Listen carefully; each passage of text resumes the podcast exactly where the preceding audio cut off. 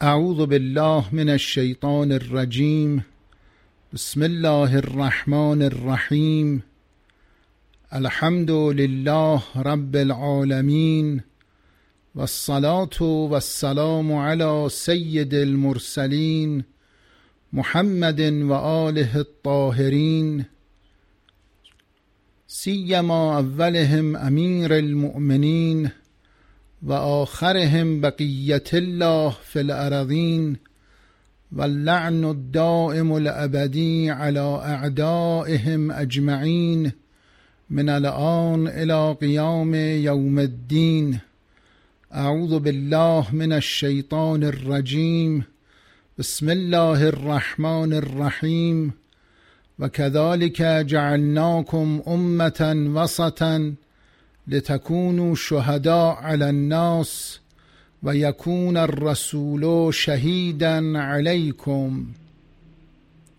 عرض کردیم یکی از مقاماتی که پیغمبر خدا و ائمه معصومین حائز اون مقام هستند حجت ظاهری خدا بودن در روی زمین است.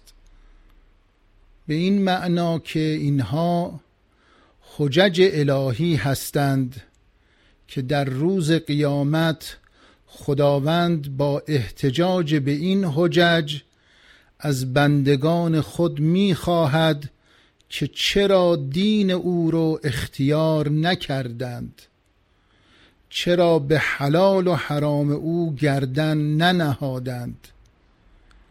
و لذا از این رو این حجج الهی باید تفاوتهایی با دیگران داشته باشند و خداوند مقاماتی رو مخصوص اینها بگرداند تا توانایی لازم تصدی این مقام که حجت خدا بر روی زمین بودن را داشته باشند.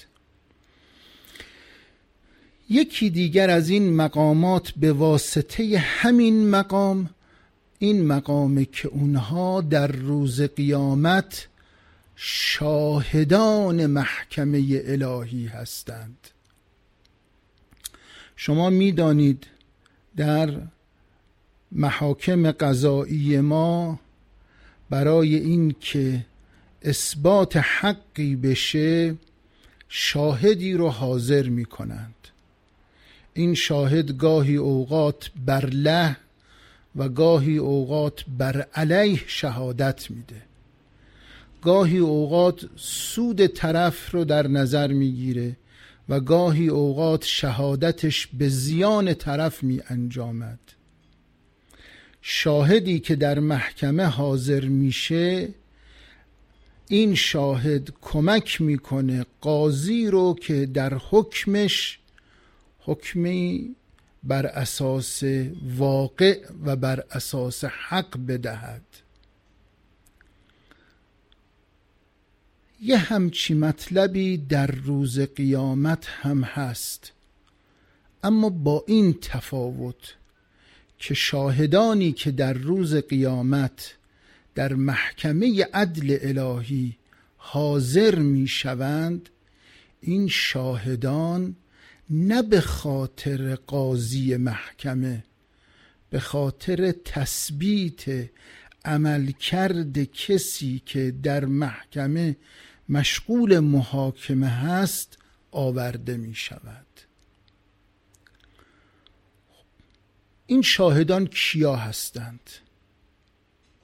در آیات قرآن از هشت دسته از شاهدان خدا نام می‌برد. اولین شاهد در محکمه عدل الهی خود خداست. آیه داریم لم تکفرون به آیات الله والله شهید علی ما تعملون. شما چجوریه که کفر میورزید به خدا در حالی که خدا بر عمل کرد شما شهادت می‌دهد. و در روز قیامت این شهادت از جانب خدا کفایت می‌کنه. اما برای این که خداوند برای این بشر ثابت کند که در این دادگاه تحکمی وجود نداره و در این دادگاه عدل الهی همه از روی عدل و انصاف محاکمه میشن غیر از خودش حضرت حق شاهدان دیگری رو هم می آورد که تا ثابت بشه برای این بنده که کوتاهی کرده یا تا ثابت بشه برای این بنده که جرم انجام داده. و لذا روز قیامت رو خداوند در قرآن یوم یقوم الاشهاد نام نهاده. روزی که شاهدان متعددی در محکمه عدل الهی حاضر میشن. خب غیر از خداوند که اولین و مهمترین و شاهد بالاصاله هست شاهدان دیگر بالاصاله نیست. شاهدانی هستند که خود خداوند اجازه و ترخیص و اذن داده که شهادت بدن. کیا هستند؟ دسته اول پیغمبران الهی هستند که ما در آیه ای از قرآن داریم که خداوند میفرماید و یوم نبعث فی کل امت شهیدا علیهم من انفسهم. و جئنا بک شهیدا علی هؤلاء. ما و یوم نبعث در اون روز مبعوث میداریم از هر امتی شهیدی را و شاهدی را بر اعمال اون امت من انفسهم از جنس همون امت. و جئنا بک شهیدا علی هؤلاء. و به وسیله تو پیغمبر خدا می آیی در روز قیامت آورده می شوی شهیدن علی هؤلاء در حالی که تو شاهد بر این امت هستی. البته این آیه با یک تفاوت کوچکی در جای دیگر قرآن هم ذکر شده. این آیه که خواندیم آیه 89 از سوره نحل. خداوند در آیه چهل و یکم از سوره نساء میفرماید فکیف اذا جئنا من کل امت بشهید و جئنا بک علی هؤلاء شهیدا. چگونه است که از هر امتی شهیدی رو میاد و جئنا بک و تو آورده می‌شوی علی هؤلاء شهیدا. بر این امت شهید. اما حالا این هاولائه می‌خوره به امت امت خود پیغمبر یا علا هاولائه می‌خوره به کل امت ها اینجا یه بحثیه که مرجع هاولا آیا امت مرحومه پیغمبره یا کل امم؟ و البته از فرصت ما خارجه که بگیم که پیغمبر علاوه بر این که شاهد بر امت خودش هست شاهد بر امم دیگر هم هست اما به این نحو. شاهد بر امت خودشه چون امت امت خودشه. اما بر امم دیگر شاهد بر شاهدان امت. یعنی بر امت موسی چی شاهد؟ جناب موسی علی نبینا و آله و علیه السلام. و پیغمبر خدا شاهد اونه یعنی که پیغمبر شاهد بر جناب موسی است. شاهد بر جناب عیسی است. حالا این یه بحثیه که اونهایی که اهل تحقیق هستند و اینها می‌تونن پیگیر این بحث باشند. خب پس دومین از شهدا پیامبران خدا هستند. سومین از شهدا اوسیاء پیغمبر خدا هستند.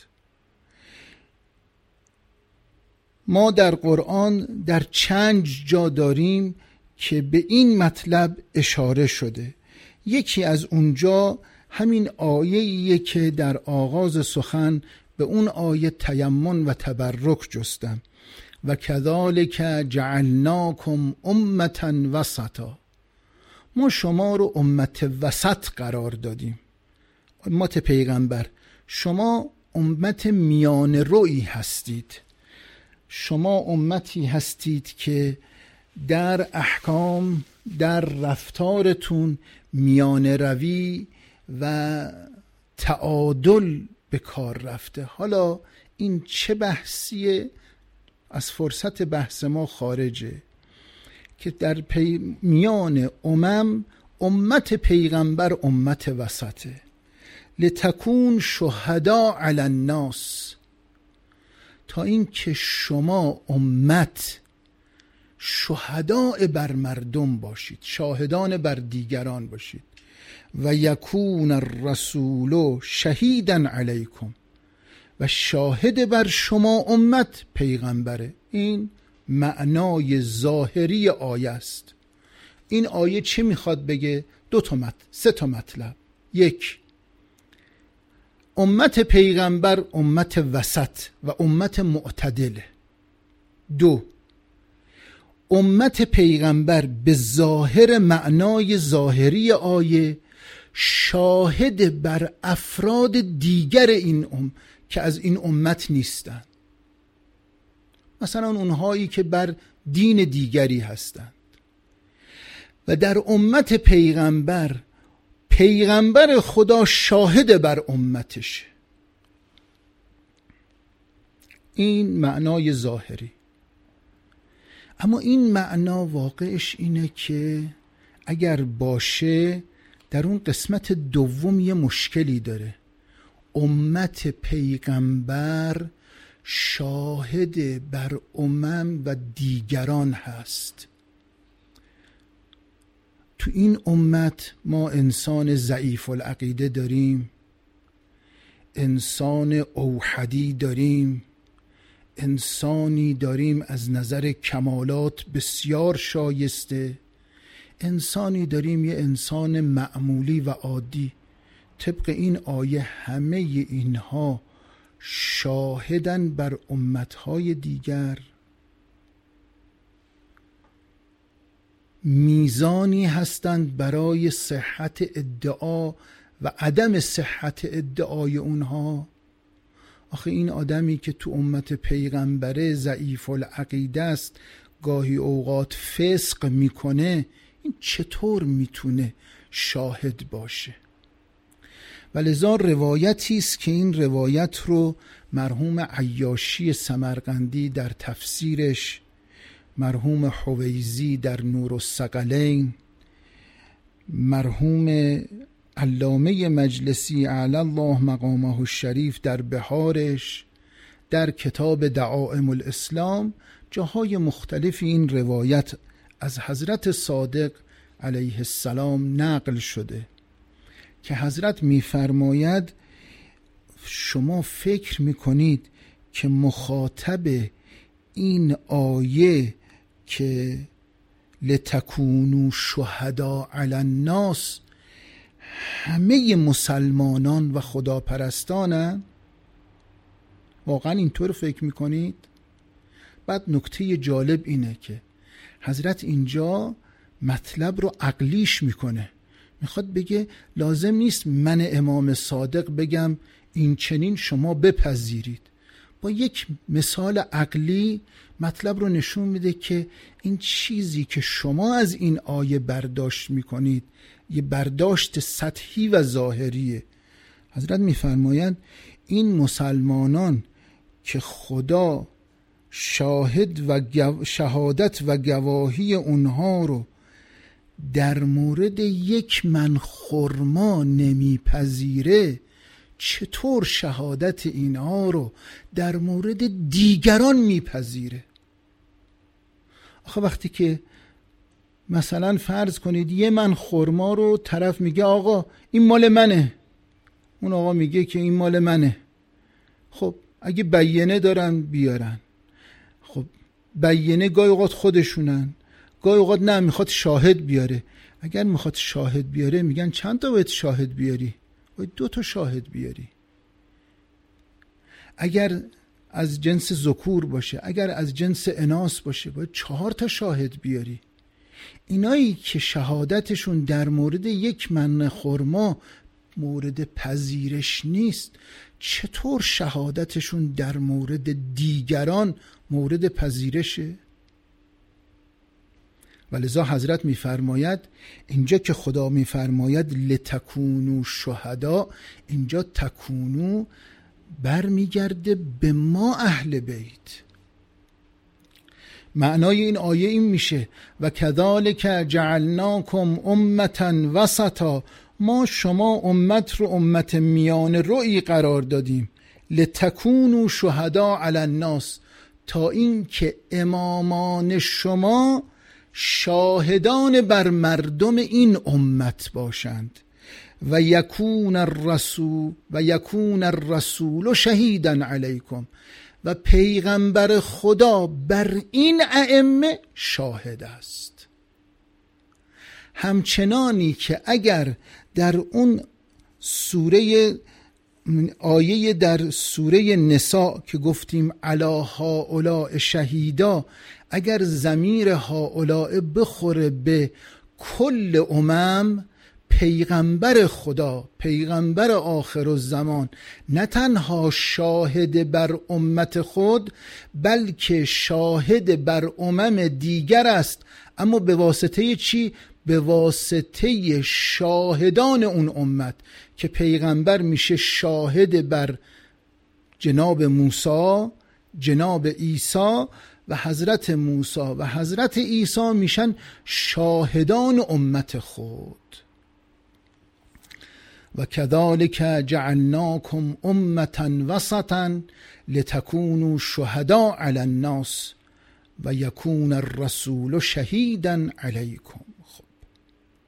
همینجا که می‌رسه این شهدا که در محکمه عدل الهی حاضر میشن باید چه صلاحیت داشته باشن؟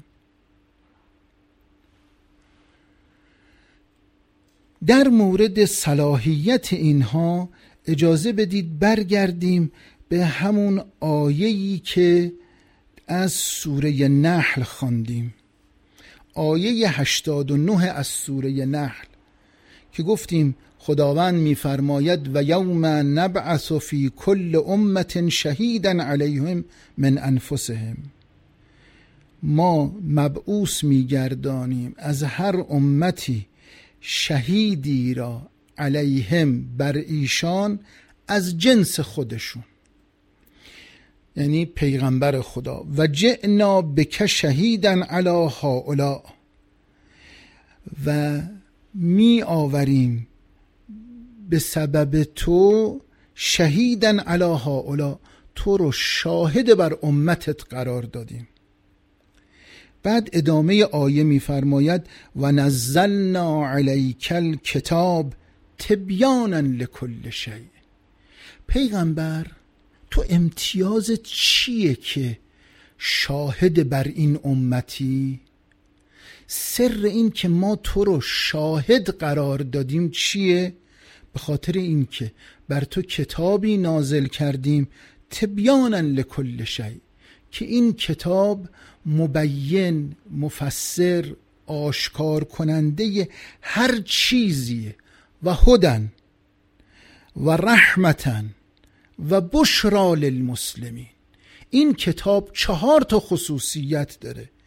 یکی این که تبیانا لکل شیء و هدن باعث هدایت و رحمتن. این کتاب برای این امت رحمته و بشرا بشارت دهنده است برای مسلمین. که این خودش اهمیت این کتاب رو میرسانه که ما در شبهای گذشته یه اشاره اجمالی در حد این که زمان ما اجازه می‌داد به اون کردیم. خب و نزلنا علیک الکتاب تبیانا لکل شیء خب همینجا بحث اینجاست که پیغمبر و نزلنا علیک تبیانا لکل شیء. کتاب قرآنی دارد که این قرآن مفسر هر چیزی است. پیغمبر با داشتن این قرآن مقام شهادت رو داره. روایتی است که این روایت رو در کتاب شریف بصائر و درجات و همچنین در کتاب بحار الانوار محدثین ما ذکر کردن. از امام باقر شخصی به نام عبدالله ابن ولید میگه از امام باقر نقل می‌کنه روایت رو که حضرت ازش سوال کردن یا عبدالله؟ ما تقول الشیعه فی علی و موسا و عیسی. شیعه در مورد علی ابن ابی طالب و موسا و عیسی چی میگه؟ میگه عبدالله ابن ولید به امام علیه السلام عرض کرد که از کدوم یک از حالات این بزرگواران امیرالمؤمنین موسا و عیسی از من سوال می‌کنی؟ قال اسألك عن العلم. من از علم اینها سوال می‌کنم که شیعیان ما در مورد علم این سه نفر چی میگن؟ فاما الفضل فهم سوا.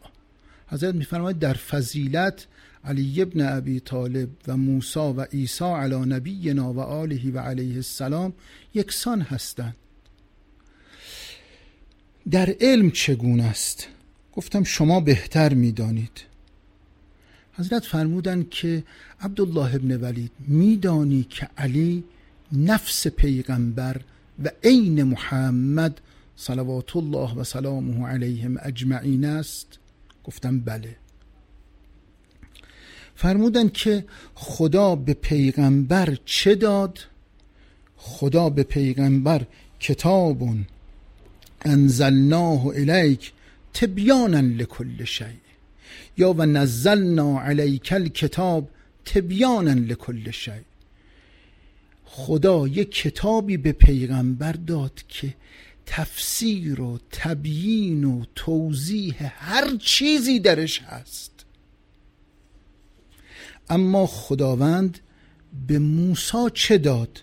و کتبنا له فی الالواح من کل شیء موعظه و تفصیلا. اما به موسی چی داد؟ به موسی الواحی داد که در این الواح من کل شیء موعظه و تفصیلا لکل شیء. از هر چیزی موعظه ای من من بعضی است. بعضی از چیزها در این الواح اومده بود. برخی از امور تفصیلش آمده بود.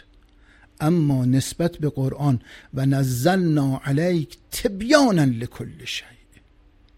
این در مورد موسی. بعد حضرت نتیجه گیری کردند که پس عبدالله ابن ولید علی نفس پیغمبره. پیغمبر قرآنی داره که هر چیزی درش هست.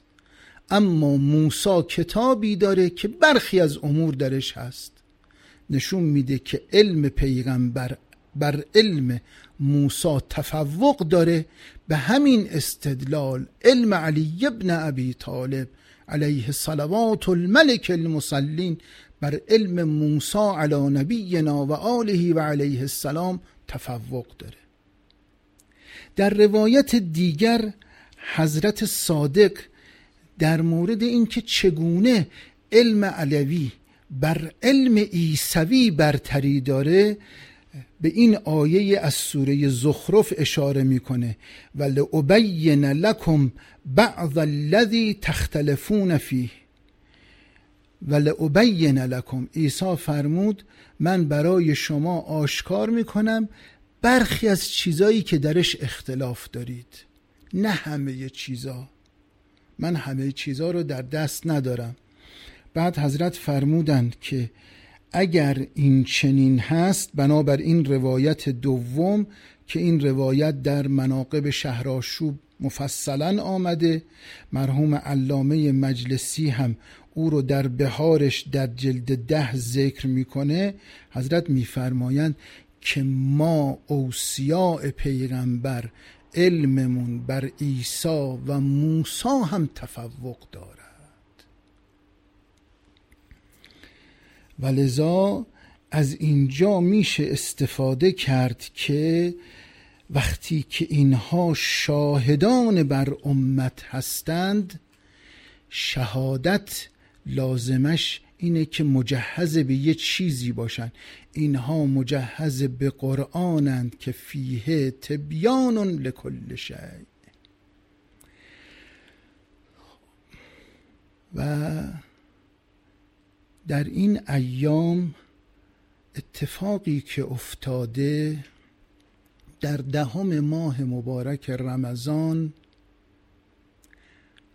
در کوفه در بین جمعیتی از کوفیان که در بین اونها از بزرگان اصحاب پیغمبر و مولا امیر المؤمنین هستند نامه تنظیم شد و به مکه فرستاده شد. این نامه متضمن مطالب خیلی مهمی است. اگر بخواهیم مقدماتی که سبب شد این نامه نوشته بشه رو خیلی سریع عرض کنیم این بود که شما می‌دانید در نیمه رجب سال شست از هجرت معاویه از دنیا رفت و رفت به اون جایی که سزاوارش بود. و به جاش یزید بر تخت سلطنت جلوس کرد. در بیست و هفتم رجب دوازده روز بعد بحث بیعت گرفتن از سید الشهدا پیش آمد.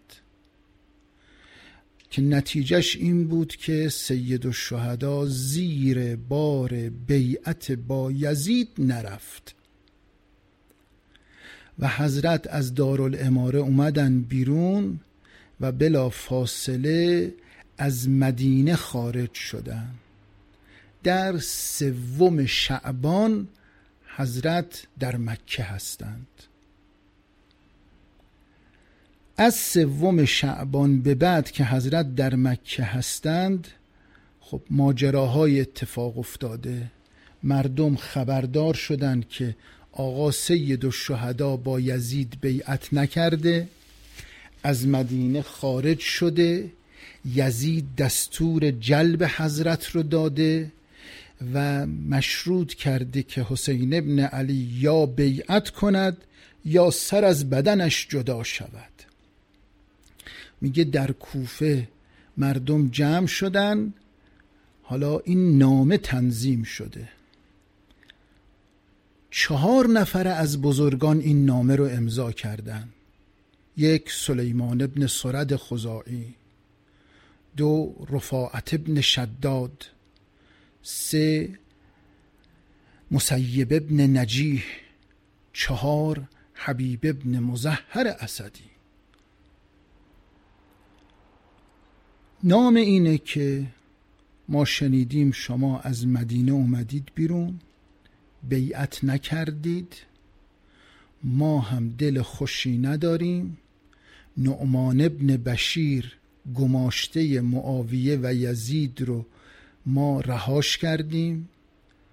او در دارالاماره خود است. با او نماز جمعه هم نمی‌خوانیم. شما بیایید ما او رو از شهر هم بیرون می‌کنیم. و ما منتظر قدوم شما هستیم. میگه وقتی حضرت این نامه رو دریافت کردن بعد از این نامه تا این دو سه ماهی که در مکه هستند تا حرکت بکنن حضرت دوازده هزار نامه از کوفه دریافت کرده. حضرت با این نامه این نامه رو دو نفر عبدالله ابن مسمع و عبدالله ابن وال این نامه رو به خدمت سید الشهدا آوردن. حضرت برای اینکه از حال کوفیان اطلاع کافی پیدا بکنه پسر عموی خودشون جناب مسلم ابن عقیل رو به عنوان فرستاده خود روانه کوفه کردند. و جناب مسلم در نیمه این ماه راهی کوفه شده تا از حال کوفیان خبر بگیره. اما آقایون مسیریه که این مسیر برای جناب مسلم برگشتی نداره. نه تنها برای مسلم بلکه مسیریه که لامحاله حضرت هم در این مسیر افتاد. خاندانش هم در این مسیر افتادند. اصحابش هم در این مسیر افتادند و شد آنچه که باید بشود. اما در این بین جناب مسلم نزد خودش خود رو مقصر می‌داند. چون وقتی که جناب مسلم آمد به کوفه و استقبال کوفیان رو دید برای امام نامه نوشت که اینها منتظر شما هستند. شما هرچه زودتر تشریف بیاورید. اما چند روزی نگذشت راوی میگه که مسلم رو آوردن بالای بام دارالاماره با دستهای بسته با لب پاره با بدن زخمی. میگه اومدن که کار مسلم رو تمام کنن. میگه مسلم یه نگاهی به مسیر کوفه تا مکه کرد شروع کرد گریه کردن. یه کسی گریه مسلم رو بد تفسیر کرد. فکر کرد گریه مسلم از سر شکست و تسلیمه. فکر کرد گریه مسلم از سر این عاقبتیه که داره به مرگ می انجامه. رو کرد به مسلم گفت که مسلم باید فکر این روز رو هم می کردی. این راهی که تو در او پا گذاشتی ممکن بود به پیروزی و نصرت و سر بلندی تو بیانجامد و ممکن بود این نتیجه رو بده که سرانجامت مرگه. میگه مسلم یه نگاهی به او کرد گفت گریه من از این بابت نیست. گریه من. از این بابت که دارم می‌بینم چگونه حسین و یارانش و زن و فرزندانش با نامه من در راه شدند و دارن به سوی شما می آیند لا حول ولا قوة الا بالله العلی العظیم.